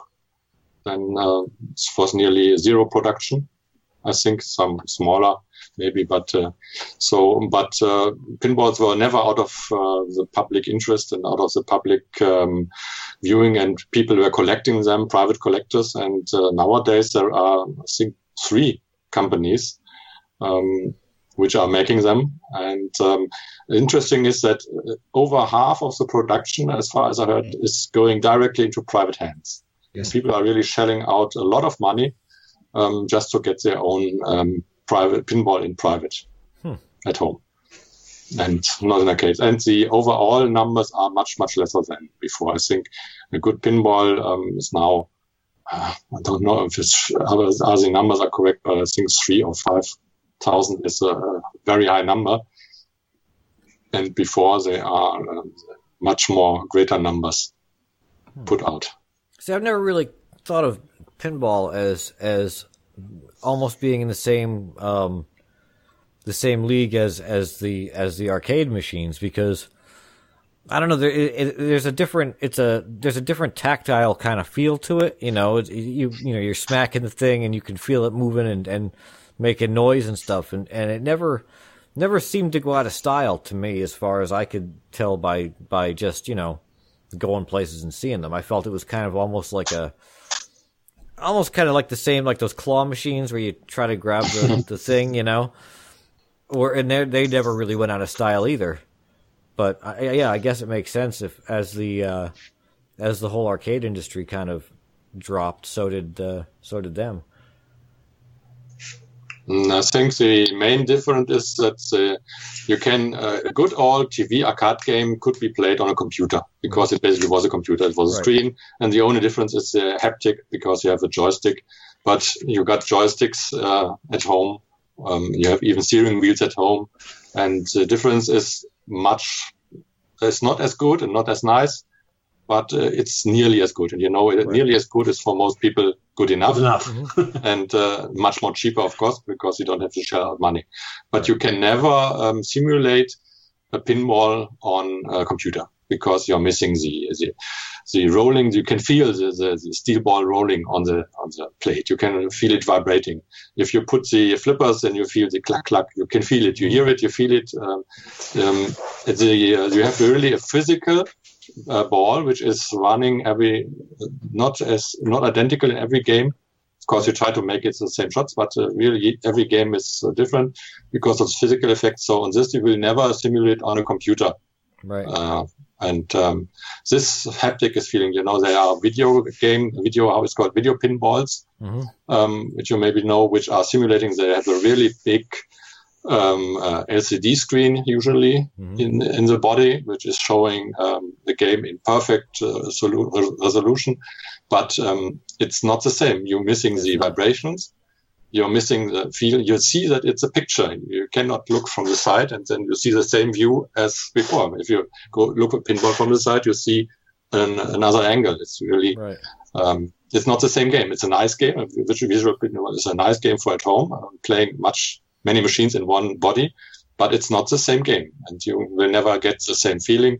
And um, there is not. It's really a game of skill, and um, which is really uh, more physical than anything else. And if I see we have a lot of um, families in our museum, I think uh, one third of the visitors are children, and they are playing the pinballs. Uh, for life because this is real what they don't have at their uh, console, at their computer, at their handy, or at their tablet. Right. But pinballs are not really very cheap. So I, I noticed when I was visiting the Formers only, a lot of people are asking, what would it cost if I want one at home? Mm, that's the same as you asked, what would it cost me if I want to have a car? so um, you, uh, there are different ages of pinballs, old ones, middle ones, new ones, and um, the the older ones are cheaper because they are not um, not so, um, so so interesting. They are a little more boring. Many people say the old ones with the ting ting are the, the only pinballs, and the other are just new stuff which I dislike. But uh, like in cars, old, newer, middle ones. And then the state of the machine is important. Is it working? Is it uh, in bad shape? The playfield, as we told. If the playfield is in bad shape, you will, it will, will not be able to fix it, basically, um, for not, not with the normal efforts. So, um, and then uh, the last thing you have to remember, um, they are, as I told you, they are physical machines. Physical means um, things get broken there is a hard uh, steel ball which is really uh, jumping around and something is breaking something. And sometimes just the rubbers are going out the, the, light bulbs are wearing out the coils are wearing out and you have to fix be able to fix them. It's not this hard as it sounds but it's not for everyone. So it's like a car where you have uh, you, if you buy a car you need some someone who is repairing your car sooner or later and that's the problem with pinboards. And arcade games are less error prone to that because they are not physical games. Drive the pinball machine down to the shop. yes, but um, normally you buy them from private persons, mm. you know, that are uh, yeah. not much official sellers. And um, if it's broken, you can say, okay, fix it. And if they say, okay, we can fix it, but it costs you so and so, um, then um, you have also a problem in the later run. Yeah. So um, that's one also one of the um, reasons for our club where he is excelling because we are repairing machines ourselves and we help people repairing their machines as well. Preferable if they are belonging to the club because we have a lot of work to do with these machines. But our intention is not to make as much money, um, but to get these things uh, restored and um, get as much working machines in the world as possible. Well, there you go. It's better to better to go to the museum and play them there where they're going to work yes. than have one yourself and break it, and then never yes. and then never be able to get it fixed. yes, or with a little help, and uh, it's also possible to, to fix them if it's not a bad problem mm. with electronics. Uh, most of the problems are not really that hard. But if somebody tells you, "Oh, I know that," and you need this spare part, um, they're also getting harder to come by if the machine is older, of course. Um, but for the newer machines, they are even um, uh, new uh, spare parts which are made, coils and so are still produced in uh, for a lot of machines. Mm. Um, we spoke a lot in this podcast about the retro hype that is going along since a couple of years. So, did you notice a change um, that's affecting the former Only Museum in the past six years? Um, uh, the museum is still is getting more popular every year. I think that's, uh, but I think because the people are discovering us more or less because we are not very good at PR. So we have Senad so to improve that a little. Hello. But it's more it's mostly word of mouth. People are discovering us. But um, but I noticed that a lot of other uh, clubs are um, are uh, getting up. Uh, there's somebody in Dortmund and somebody there in the Saarland, and even in, I know of two other collectors in Frankfurt which are collecting for quite some time. One of them opened his shop to the public because um, I think the retro hype is increasing, and a lot of people have some um, parts in the cellar or some machines in the cellar, and uh, they are noticing that other people are also interested in that. They are not alone. They are not the only guys around, and so as they're opening small little clubs, and um, then and this also seems to be working. It seems to be able to make uh, to get a lit at least the it as a hobby. Uh, and finding other people which are visiting your location and uh, getting other friends together and building up a local club. Uh, not every one of them is open to public because that is additional efforts. Letting people in and ruining, ruining, ruining your machines is not for everyone, but um, there are a lot of, uh, if you have the right connections, you can find a lot of guys with 10, 20 machines sitting around, playable. So, so what are the other things you are doing? Um, for example, Senad, um, you are making public relations you are also going out and taking the machines to other events in other places. Maybe talk a bit about that. Um, yes, we, for instance, on the Gamescom. That's one of our biggest event, but a lot of uh, local, preferable in the near Rhine-Main region, um, smaller events, retro börse or something. But we even visiting the VCFE, Vintage Computing Festival Europe in Munich. But I think that's the, our, our um, biggest range, which we are visiting regularly, but mostly in the uh, Rhine-Main area here just because of effort. Um, as I told you, that are not stamps which are put in a book and then put on the arm and uh, driving to something that you always need some big transportation vehicle. And uh, it's a lot of uh, lugging around and uh, the backs are not getting better with the, uh, with the ages. so we limit that, but we, we find, find it good. We, we like to present them not also in the museum, um, but also on other locations and finding other people which are interested in and often also finding new members for the um, museum because the more members we have, the more things we can do because it's a lot of work to do. Hmm. And that's also one of the reasons Senad is working on Facebook and working on the website and making relation because uh, even input um, with uh, um, from from the sort. I also have a machine and send pictures of a working machine, for instance, and seeing what can be fixed and how it look like. Or artwork is uh, helping the the mission, the mission to get arcade to, to stay stay alive.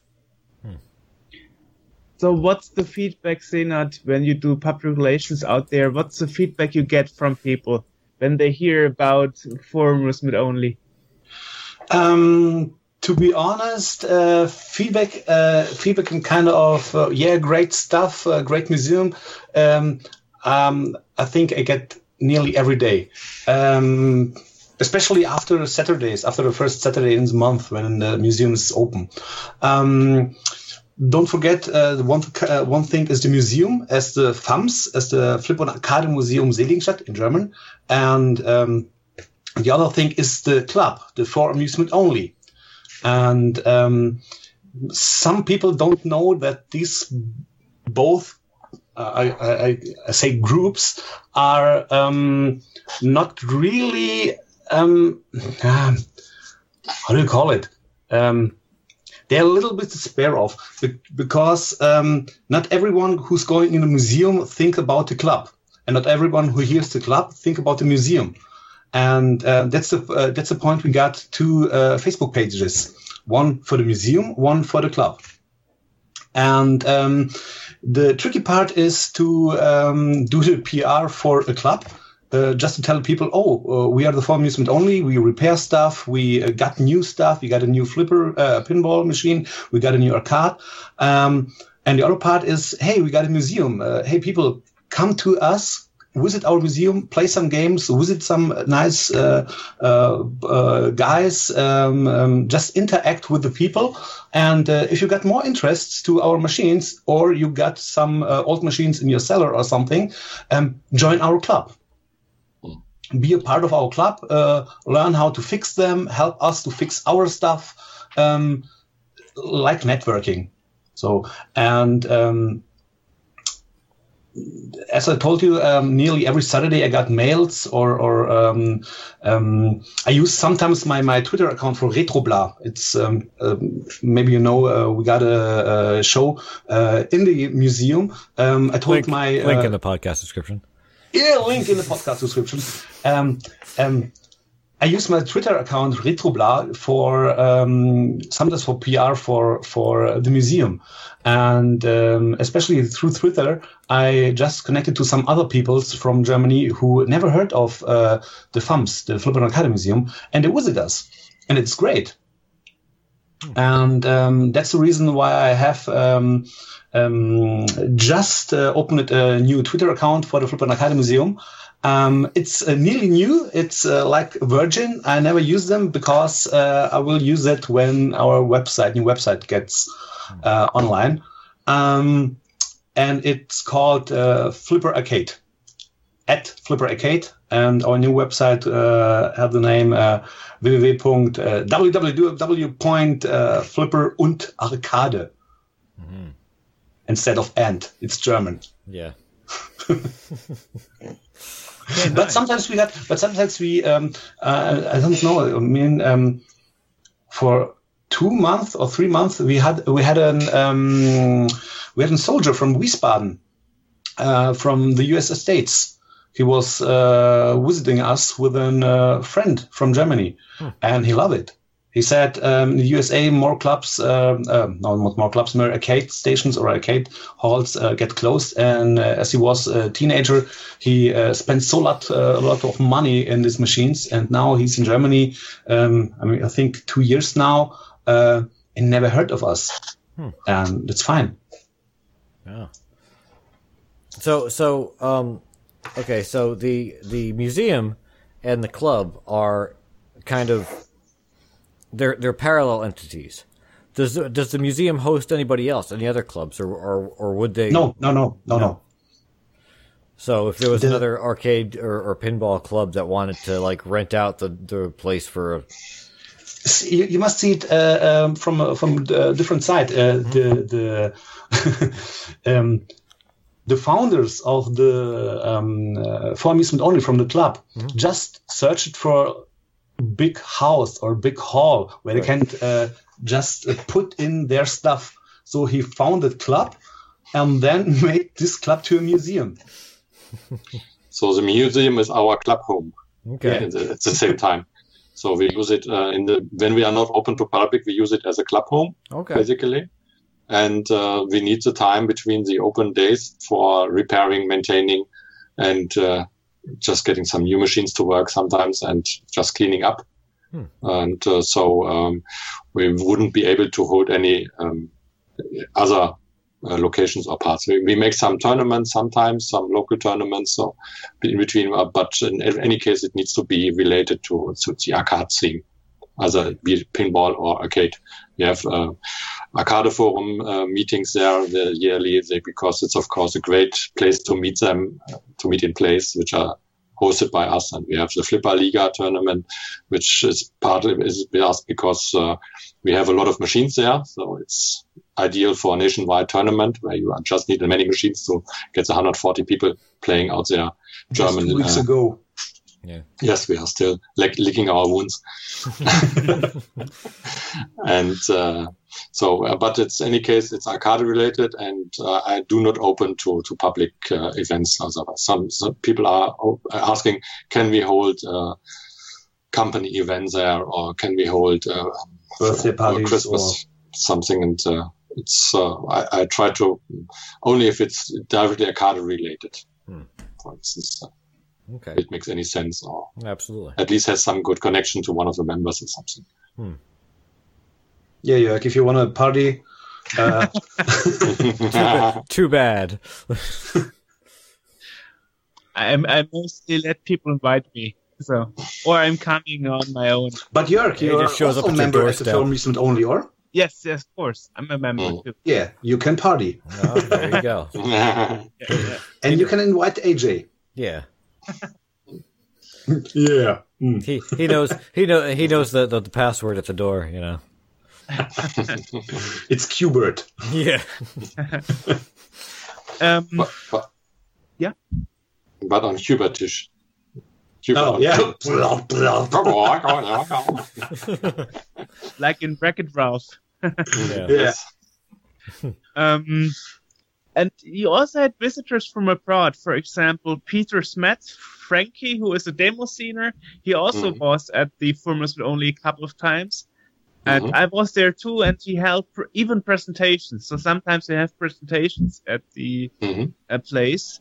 Um, I think one was called "How to Not Suck at Pinball." Mhm. Yes, was a Yeah. great title. It was very nice. Peter is also um, not only demo scene, but he's also a arcade related because he also is interested in this team, and he knows how to play pinball and how to not suck at pinball. And uh, he uh, had actually he had two um, of uh, uh, two um, of the speeches at us. So one was not to suck at pinball, and one was about the um, uh, copyright problem with arcade PCBs and um, how it was not possible to get them through. They, they told that they had a nice, very interesting talk about the copyright protection schemes they invented and they made and how they were broken faster than you could uh, develop the next one because the money making out of arcade PCBs was so much that they really um, couldn't stand uh, any chance against uh, copyright infringements because uh,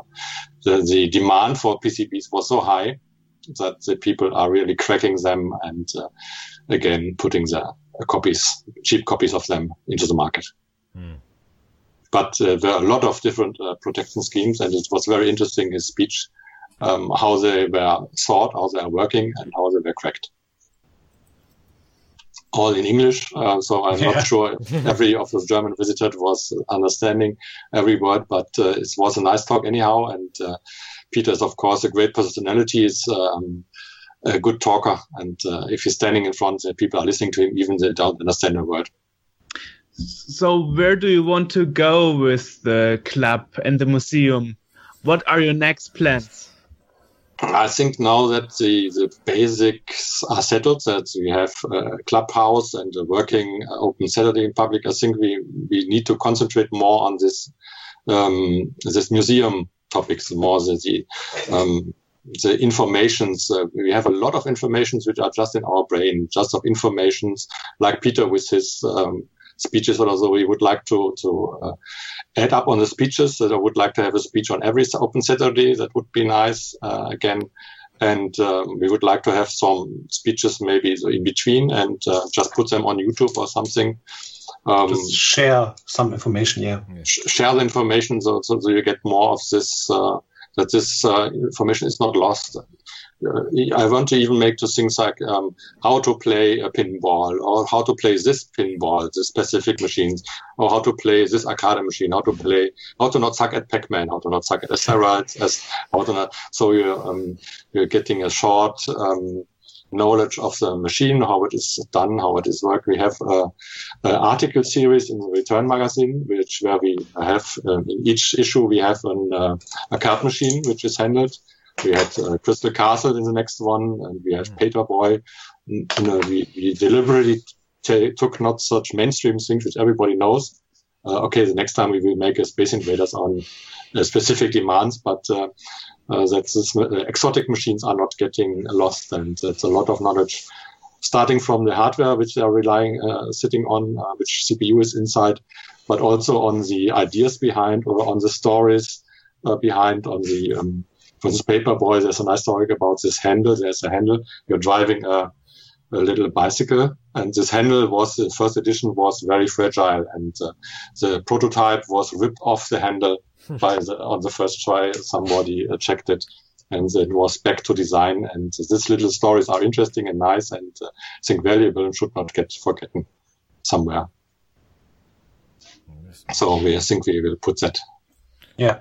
Cool. And I'm working uh, at the moment at one uh, um, story for. Um, that's the reason I showed you a few hours, a few minutes ago, where um, um yeah. the, the, the, these games for the Atari, because I just want uh, to make um, where's uh, to make some uh, a picture gallery from the original arcade uh, arcades and their portals uh, on on uh, other consoles and something like uh, Joe's or um, even um, I like that. I know uh, it's a podcast; you can't see it, but uh, you three guys oh. can see it.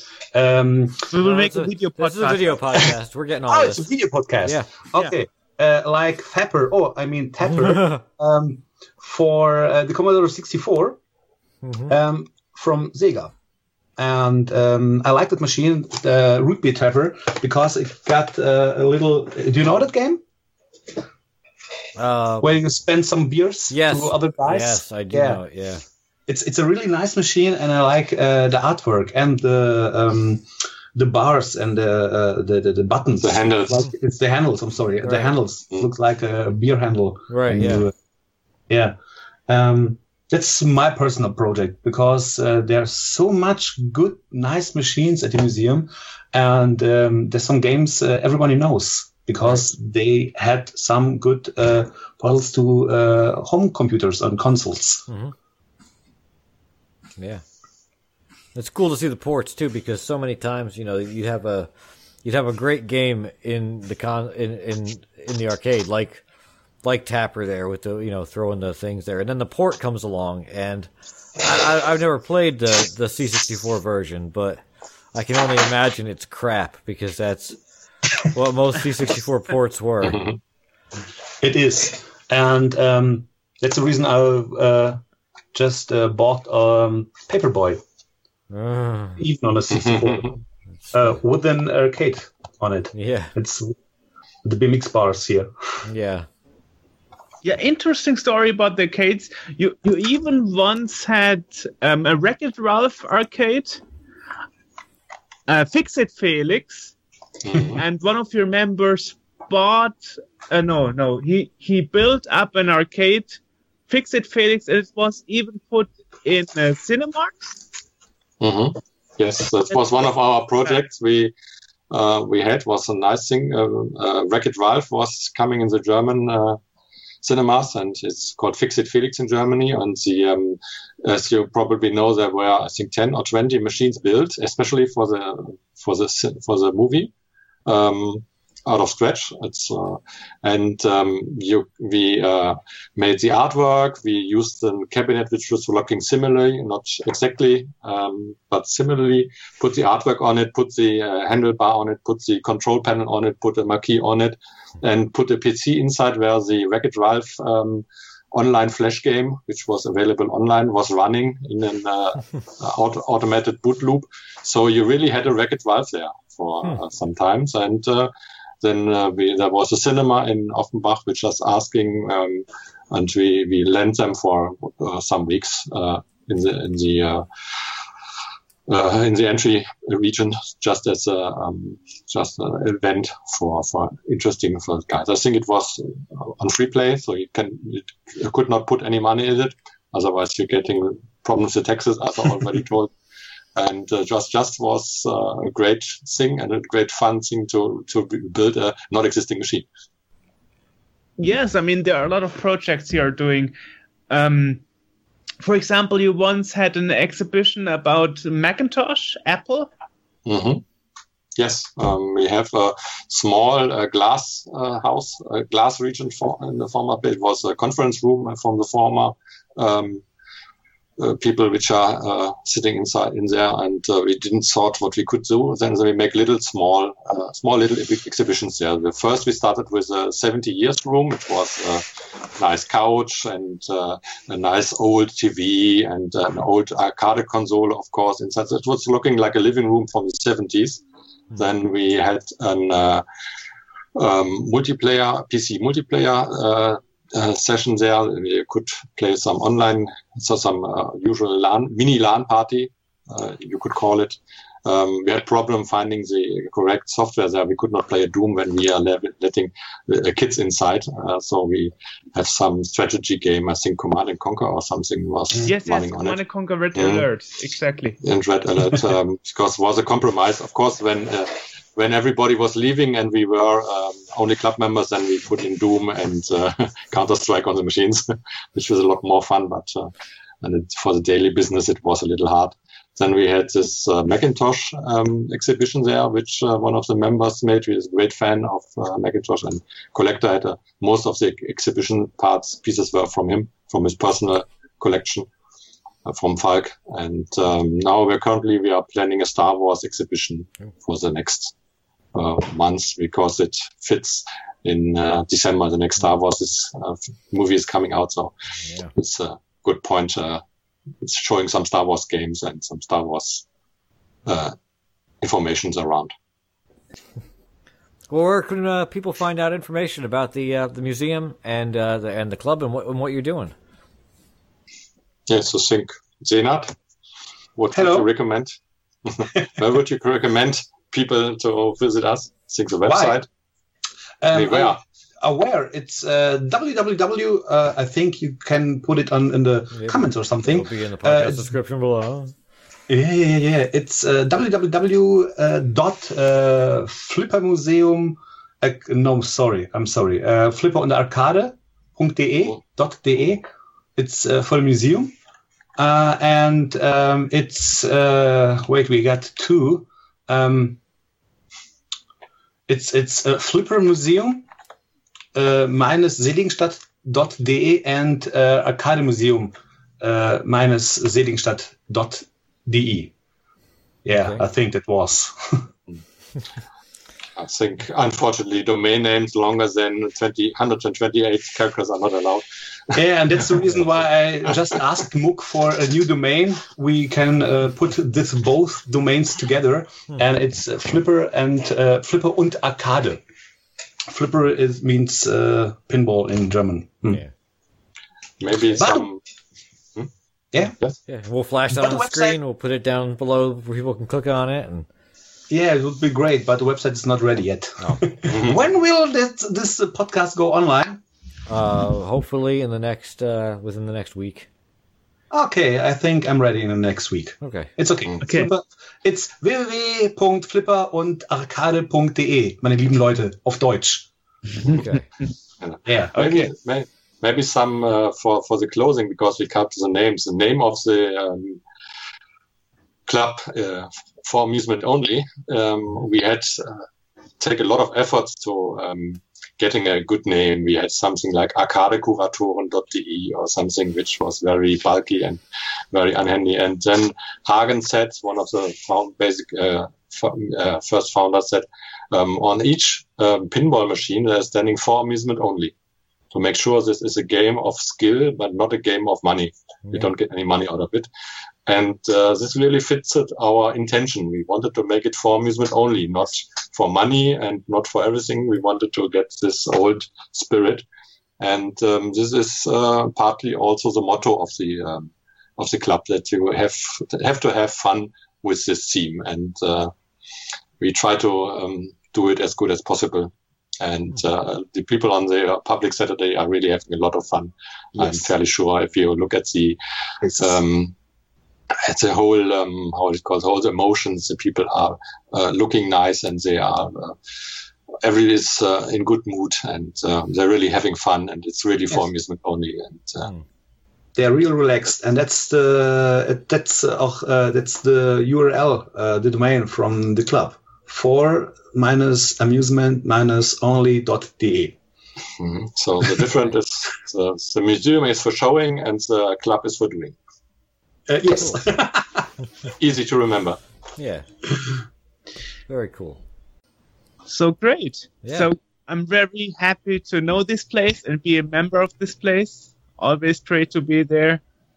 And um, actually, next year we'll be there too to uh, celebrate the birthday of Sven Fössing that we also Yeah. had here a lot of times as our guest. So very nice. Yes, indeed. yes of the two of you to take the time and talk to us, talk about Mhm. the museum and the club. Very interesting. Of course, anytime. And thanks for having this great idea for the interview. I think we're really delighted that somebody wants to talk about us. yes I thought why not, why not on an international level, not just inside Germany. Yeah, yeah, no, it's it's uh, definitely a, a good topic that should be. I mean, you know, it, it's it's a worthwhile cause that you're following. To try to keep this stuff going, and, and it's something that's cool. I find it interesting, and I'm in America, so but you it's got also- this uh, place called Ar- uh, barcade or something what's that? Um, I just uh, talked yesterday, or yeah, I think it was yesterday with Amiga Bill, the guy from um, the Guru Meditation, and he told me uh, you got in USA some places called Barcade. It's like a bar with an arcade. I don't know of many of those. Um, I I, there, I know there are a couple of arcade-ish things around, but I mean, uh, I haven't found one in a long time. Okay. So I'm, I'm sure they exist. It's just not where I, not where I am. They don't. Yes, it's true. Um, the current world record holder of Donkey Kong, Hank Chien, actually started playing the game in a barcade. Hmm. You know, Okay. and there he this is the place where he um where he got in touch with the movie director that made a movie out of out of his race for the um for the highest score in Donkey Kong so and this is how arcades became aware in the public you know because of Hmm. that movie you know Yeah. it's called Doctor Doctor Kong I think Yeah. Yeah. See you soon guys Yes. Mm. Thanks for sitting with us. Thanks for the interview yes and uh, have a nice evening. You too, you have a nice day, AJ. Yeah? AJ, I will see. Uh, I hope I see you next month uh, in Germany on the first Saturday uh, in December uh, for the next Open Saturday, I'll and I'll do my best. but he never, but he never promised. yeah. I think if he pays a flight, then maybe. yeah, yeah. There you go. Hey, you can, you can you can come with Amiga Bill. He's from New York. You can Yeah. uh, fly together. Maybe it's cheaper. Yeah, maybe. maybe. Try to find And out. rent, you can rent a plane together. And who's flying? Ah, I can do that. I can fly. Thank you much. Okay, thank you. Bye bye. Hi there. Tschüss, Rainer. Ciao. So that was Senad Palic and Rainer Krapol from For Amusement Only. And we actually have an update on this because Jörg was there the other night. Yes, so I was there. We were celebrating Sven Fussing's birthday and the birthday of his best friend Sarah. And, um, well, so that was pretty neat. Thank you so much. What was your what do you think of the place? Great. I mean, I'm actually a member of this club. Oh, I go you've been there, there. You've every been there first before. Saturday. Okay. Yeah, I go there Mm. every Saturday when they opened at um, uh, 3 p.m. till um, 9 p.m. every first Saturday, and I go there every time. So actually, I'm a club member, so I'm going there every time, Hmm. and I think it's amazing. And actually, what I proposed HA to do, and what I think we will do, is actually showing you a little. Uh, Senad called it a music video where you can actually see walking around with the camera. So on the upper part you have like the arcades, and on the downer parts you have like the pinballs, and it's totally amazing, you know. Um, totally great. It's like a childhood dream, you because you know, um, when when I before before I was 18, unfortunately, the law changed in Germany, so underage were not allowed to play on arcades. Really? Yes. So actually, I never entered an arcade when I was little. And when I was 18 in the year 2000, the arcades were already all closed. Why why So why, never- why was that? I have no idea. That's that's interesting. That's that's something I've learned. I, I did I didn't I don't know. Oh. So actually yes. So actually, I was planning in um, I was playing in a in um, a video rental store and an arcade a couple of times and some pinball, but then the law changed and I wasn't allowed to play it anymore. And then I wasn't allowed to enter the arcade, and so I never actually had the chance to actually visit an arcade in my childhood. But well, now I have because there are That Arcade explains some things. When you came to when you visited me here, it, it was we went we, we we I took him around like Philadelphia and New York and all this stuff. Whenever we got anywhere near an arc, uh, there was a pinball machine or something, it's like, oh god, we're stuck here for an hour. Because he'd just be like, oh, pinball, boop, and he'd be there and doing something wherever it was. Didn't matter where it was. It was like, oh, there's a game, and it'd be like, oh, Yeah, we right. lost a lot of coins. yeah, get a drink. of He's coins. he's staying for a bit. And I did the same in Peru. I did the same in Brazil. Hmm. Okay. And I did the same in the hotel of Spain where I was in Mallorca with a friend. Hmm. So I was totally hooked up to that to those machines Mm-hmm. because we didn't have arcade plays um, that were open when I was allowed to enter them. So unlucky me. Yeah. So yes, AJ, this explains why I spend so much time bit. with you in arcades. Yeah. Explains quite a bit. Sorry for that. That's that's okay. Yeah, you we were here to entertain. You know, it's it's all part of the It's like experience. Robbie Williams. Let me entertain you. Yeah. Let me entertain you. Yeah, yeah, right. good. You're good. So, also, that's the the podcast for today. Again, um, we'll put up links to the description to everything for these for for for amusement only uh, in the podcast description. For the article of the interview I've given given Yes, on yes. German television, for the video itself, If you're for Ultimate Spins It, if you're listening to thing the else. audio version of this podcast, which some of you will be, um, I hardly recommend going and checking out the video version because there's a lot of extra stuff in there, as far as you know, videos, seeing- pictures. Right, exactly, exactly. So, Me holding out. up the NES Classic Mini. Yep. hmm So check that out. Um, you know where to find us: sceneworld.org, uh, youtube.sceneworld.org, and all these other places. Um, check us out. Uh, find us on iTunes. If you're on iTunes, leave us a comment. If you're on wherever else that we happen to be hosted, leave us a comment. Leave a, Yeah. uh, a review of the podcast because we like that sort of thing. Yes, and if you actually noticed that some episodes were missing, that was because our RSS feed had a problem, and that means the uh, first episode of our podcast was actually removed from from your podcast player. I'm sorry for that, but we fixed it, Yep. so it's back up. Yeah. So if you refresh your podcast, well, players, it should reappear. Yes. So no worries. We, we are not deleting our own shows. Um, we are not deleting As our much as we shows. might like to, man, we were naive and terrible in those early shows.